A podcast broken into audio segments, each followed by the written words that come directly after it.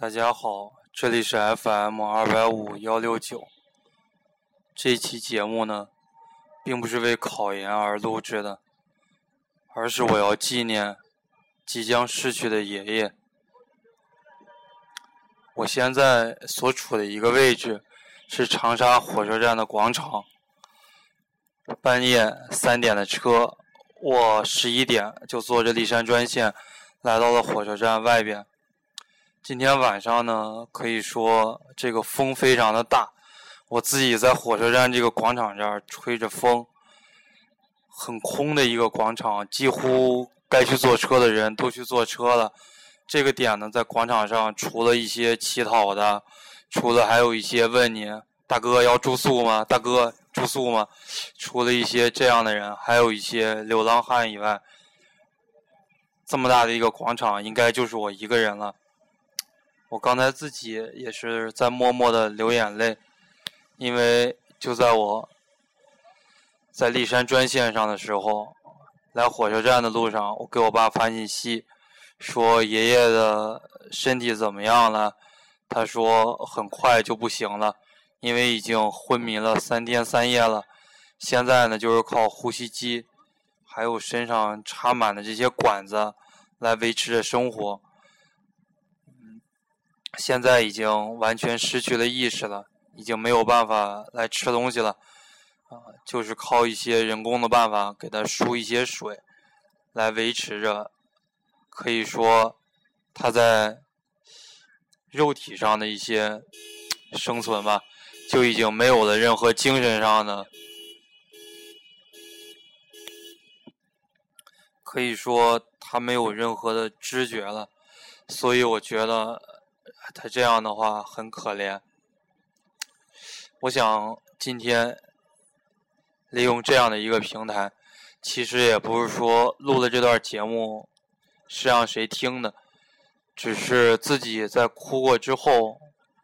真的想对爷爷说一些什么东西，想抒发一下自己这二十多年来对爷爷的一些情感吧。其实我坦白的来说。我不怕大家批评我，我跟我的爷爷没有任何的感情。那有也许有些人会说了，你跟你的爷爷没有任何的感情，为什么说你爷爷即将要死去了，你为什么还要回去看他呢？还要为他这样的来哭呢？其实原因很简单，这就是一种血缘关系，血浓于水。当自己的一个亲人即将离去的时候，我想，即使是再没有感情的。这样的人，那都会感到非常非常的惋惜和痛苦。为什么我说我跟我的爷爷没有任何的感情呢？不能说没有任何的感情吧，是几乎没有感情。为什么这样说呢？是因为我从小到大跟我爷爷见过的总数加起来不超过十面，不超过十次，待在一起的时间最多最多不超过十天，即使是最长的。可能也就是在家里边待一两天的时间罢了，往往都是见一面吃一顿饭，往往都是这个样子。那我的爷爷呢？他是生活在河北的沧州，我爸爸是一九八五年第一军医大学毕业，分到了河北，分到了河北的承德，就是现在你们所知道的这个避暑山庄。他是在一九八五年之后跟我的妈妈认识，然后工作调到河北张家口。虽然呢都在河北，但是工作非常的忙。在我小的时候，印象里边只有过年才能见我爷爷一次。而且我们家的环境它是比较复杂的，为什么呢？因为我的爷、我的爸爸跟我大伯，就是我爸爸的哥哥，非常非常的不和，他们两个人就没有办法聚在一起。往往都是大年三十儿，我爸爸回家，然后大年初二我就走了。大年初二我大伯回家，然后大年初七之后我大伯然后才走。往往都是这个样子的，因为我爸跟我大伯从小基本上一聚到一起就会打架。他们长大了以后，基本上还是这样的一个模式。所以说这么多年，我爸爸跟我大伯聚在一起的时候，真的非常非常的少。可能这次就是他们为数不多的几次，我爷爷快死了，他们才会聚到一起吧。所以说，我一大家子在一起相聚的时间很短。那么有些人也许会问了，为什么人家家这个哥俩都非常非常的亲，可以说同仇敌忾，那怎么你们家的这个哥俩啊，怎么经常打架呢？为什么都四十多、都五十多了，还一见面就打起来呢？其实这个原因也很简单，这就跟我爷爷、跟我爷爷的这样的一些经历有关。我想给我大家，想给大家讲一下我的爷爷。我的爷爷呢？其实我对他真的没有任何的理解，唯一的一些了解就是我在很小很小的时候，我爸给我讲过一些我爷爷的故事。我爷爷的父亲，当然我没有见过了，就连我爷爷自己他也没有见过。我爷爷的父亲在他不到三岁的时候就被日本人抓去了，去这个煤炭里边给人家做工，然后当时这个煤炭煤窑里边垮倒塌了。啊，我爷爷的父亲就死了，那我爷爷的母亲呢？可以说悲痛欲绝吧。之后的几年可以说都在泪水中度过的。当我爷爷不到五岁的时候，他的母亲就离他而去了。这就说什么呢？说明我爷爷在五岁的时候，他的父亲和母亲都离他而去了。他从小就没有任何的亲人，他们家所有的亲人啊都被这个。啊，都被这个日本人也好，被后来的国民党人也好，最后呢都给杀死了。所以说我爷爷在这样的一个环境中度过的他的童年、他的少年、他的青年，乃至于他的一生。大家可以想一想，在这样的一个环境里边，在这样的一个环境里边，他的生活、成长经历，他的这样的一些性格是怎么样的，大家就可想而知了。可以说他的脾气非常非常的暴躁，稍微有一个人说出一点啊对他不太爱听的话，或者说稍微逆着他来做一些什么事情，他都会骂人家，甚至于呢跟人家打起来。他就是这样的一种非常暴的性格啊，以至于他躺在床上就连动都不能动了。那这个时候呢，这个时候人家说一句他不爱听的话，包括我奶奶啊说一句不爱听的话。他都要想跳起来那样的感觉，可以说脾气非常非常的差，啊，这是我的爷爷。他小的时候，从五岁之后，可以说基本上就没有念过书，啊，在这个公社里边，帮人家写一写，帮人家算一算，啊，然后就是这样的一个，就是这样的一个状况，做一些工作啊，放放牛，然后到他十几岁的时候啊，上了一个中专。上了中专之后呢，他又去当兵了，啊，他当的是这个空军啊，战斗机的飞行员。当然了，他当兵这这么多年，他不是主飞，啊，他一般的话都是辅助人家飞行。后来呢，当了地勤，再后来呢就转业了，啊，转业到村里边的一个小学，就是今天的河北沧州啊这样的一个。不好意思哈，刚才学长接了一个电话。可能这个录音呢就中断了。说到了我爷爷啊，他这个退伍之后呢，可以说啊当了一个小学的老师。这个他之后好像在跟我奶奶认识啊，他今年八十了，他的八十多了。他的大儿子的话啊，今年才五十，所以说他这个应该是结婚比较晚了，应该到了三十多才生孩子了啊。这个呢就造成了他这一生。可以说一种非常倔强啊，非常霸道的这样的一种性格，这个呢也就不足为奇了。之后的几十年，其实我从小并不知道我爷爷到底是一个军人呀，还是一个老师呀，还是一个农民啊。其实我说心里话啊，我并不知道。我一直以为我爷爷是一个农民，直到后来我的父亲给我讲了这么多啊，我才知道。哦，因为从小我小的时候，我爷爷那会儿可能已经六十多了，啊，他应该已经不是一个老师了，就从来已经不给学生上课了。他在家里边呢种的有二百多棵枣树，还有一百多棵梨树。我只知道每年啊非常开心，啊，我爷爷都会给我邮来很大很大一包枣，啊，我把那些枣呢给学校的那些老师，基本上每人拿一小包还拿不完。然后呢，我的母亲、我的父亲都会拿这些枣、拿这些鸭梨去送礼啊，给人家送这个东西。我小的时候记得七八岁、八九岁的时候啊，那个时候一说起来沧州的小金枣啊，那个时候还是一个稀罕物。当然了，这些年的话，这些枣可以说已经很不值钱了啊。尤其是大家吃的都是一些新疆枣呀，都是这些河南的好香泥枣呀，这些品牌的枣，很少有人才会吃这个沧州这边的这种小金枣，非常非常的小啊，可能还没有大家这个一个手指肚那么大，非常小，但是呢，非常非常的甜。那个时候呢，也可以说是我童年时代比较重要的一个回忆吧。一回忆起来这个啊，我就感觉这个童年时代。啊，其实也还是很美好的，对于自己的爷爷还是有这么一些记忆的，啊，啊，正是由于我的爷爷有着这样的一些经历，所以说呢，他小的时候对于我父亲，还有对于我大伯的这个要求非常非常的严格，基本上也是以这个暴力的手段为主哈，所以说我的父亲还有我的大伯。他们学习都非常非常的好。我大伯是一九七七年，啊，一九七七年参加这个高考，第一年恢复高考嘛，他参加高考就以全县第一名的这个成绩，考上了今天武汉的一个学校，啊，当时也不是很好的一个学校，是一个专科。但是你要知道，第一年恢复高考能考上一个专科，这个是非常了不得的。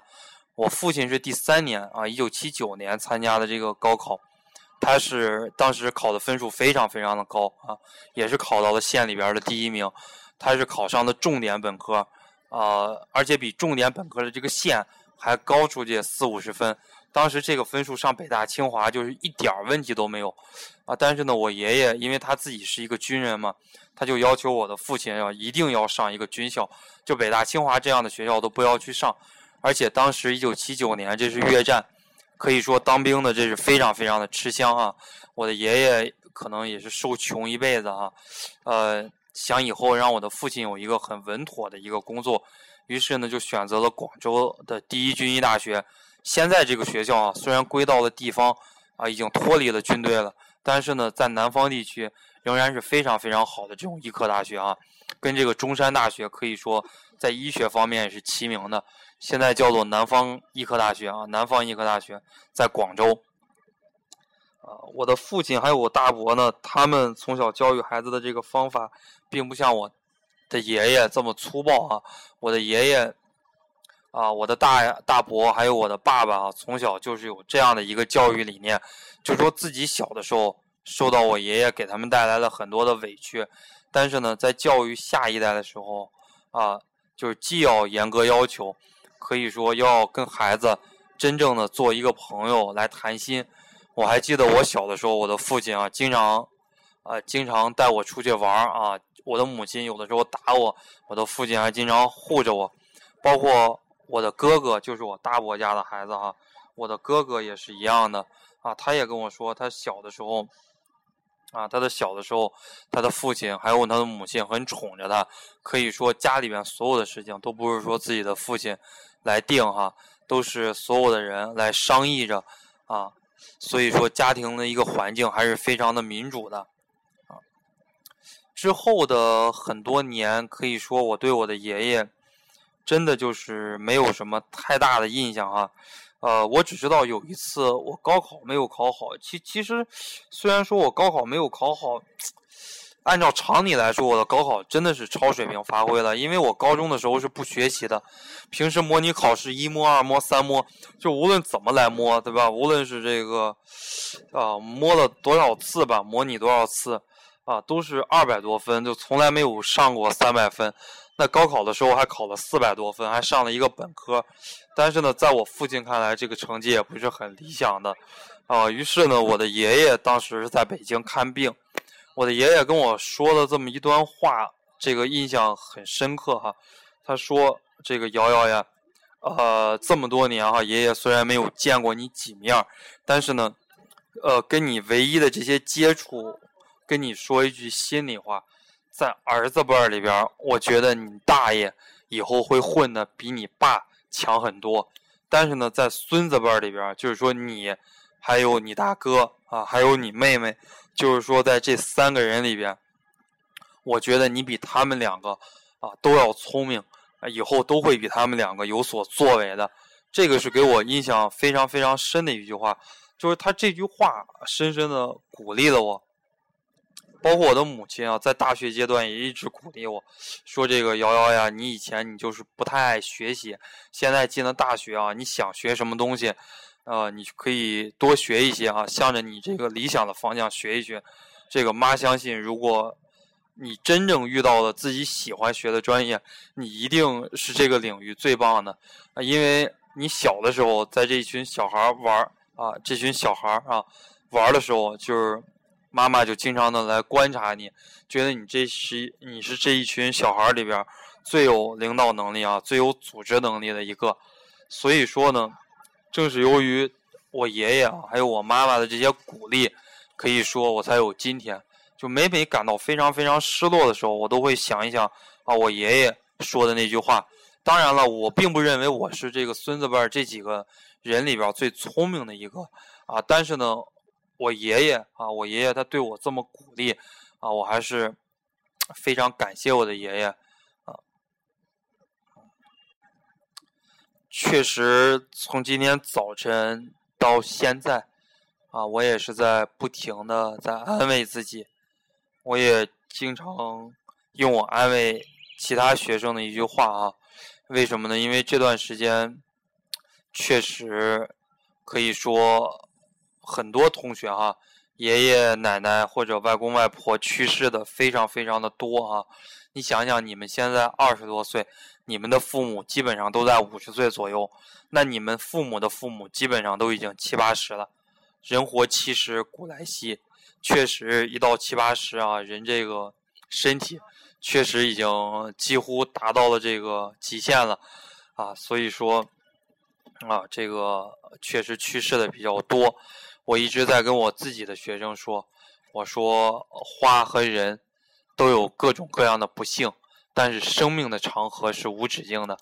这是我非常喜欢的一个作家啊，宗璞，他讲的，他就是被文化文化大革命所迫害，啊，迫害完之后呢，啊，他可以说啊，看到了这个庭院里边的这个紫藤萝花，他看这个花。啊，在经过一番磨难之后，仍然可以生长的这么旺盛，那么人为什么不能经过了很多挫折之后，啊，仍然非常的坚强？人为什么不能这样呢？所以说我一直用这句话，啊，来安慰自己，也是来激励自己，希望可以保佑我的爷爷啊，也可以通过这件事情，啊，可以让我对自己亲人的一些认识啊。有了更加深刻的一些体会，啊，有一句话不是说吗？树欲静而风不止，子欲养而亲不待，啊，逝去的终究要逝去。趁现在啊，我们的父母啊，可以说还年轻，可以说我们还年轻，啊，离我们的可以说可以陪着我们父母的时间啊，看似还有很多，实际上。说句心里话，可能听我这段音频的很多学生都没有工作。当你们一工作之后，呃，学长现在其实基本上也算是有一份工作了吧，自己开这个考研辅导班，啊，也算是工作确实比较忙。当你真正工作之后，啊，你可以说陪你父母的这个时间就越来越短了，二三十年的时间，或者说再过三四十年的时间。我们的父母也要终究啊离我们远去，所以说啊，趁着我们父母现在还年轻啊，趁着我们也还年轻，多抽出一些时间来陪一陪我们的父母啊，让我们的这个父母啊，可以说留给我们的这些记忆更加深刻一些啊。虽然爷爷现在已经没有任何知觉了啊。也没有说完全的死去，还有一些脉搏，还有一些心跳。当然，脉搏和心跳都不是很稳定，而且呢都是非常非常的微弱了。可以说最后一口意志力啊，来支撑着他。呃，虽然他还没有彻底的离我而去，但是说句心里话，说句实话，这个呢已经是一个无法逆转的一个结果了。我在最后啊，真的不希望在他人生的最后一刻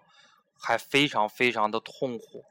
啊，因为他身上插满了管子，他不能吃，不能喝啊，这个所有的事情都要完全的由其他人来照顾啊，这个可以说大小便已经完全的失禁了啊，真的不希望他最后的一时刻非常的痛苦，希望他这个。人生的最后一刻，还是有尊严，可以在啊，可以轻轻松松的离我们而去。最后呢，也祝福他啊，祝福你们的家长、你们的啊、你们的这个爷爷奶奶、外公外婆，都可以有一个非常好的一个身体哈。今天呢，这期节目就录到这儿啊，想把自己心里面压抑的一些。压抑了很久的话都说了出来，可能说话呢确实有点语文语无伦次，因为周边啊可以说什么人都有，这样的一个环境非常的嘈杂，非常不利于录节目啊，也非常的分心，希望大家啊多多包涵，谢谢大家。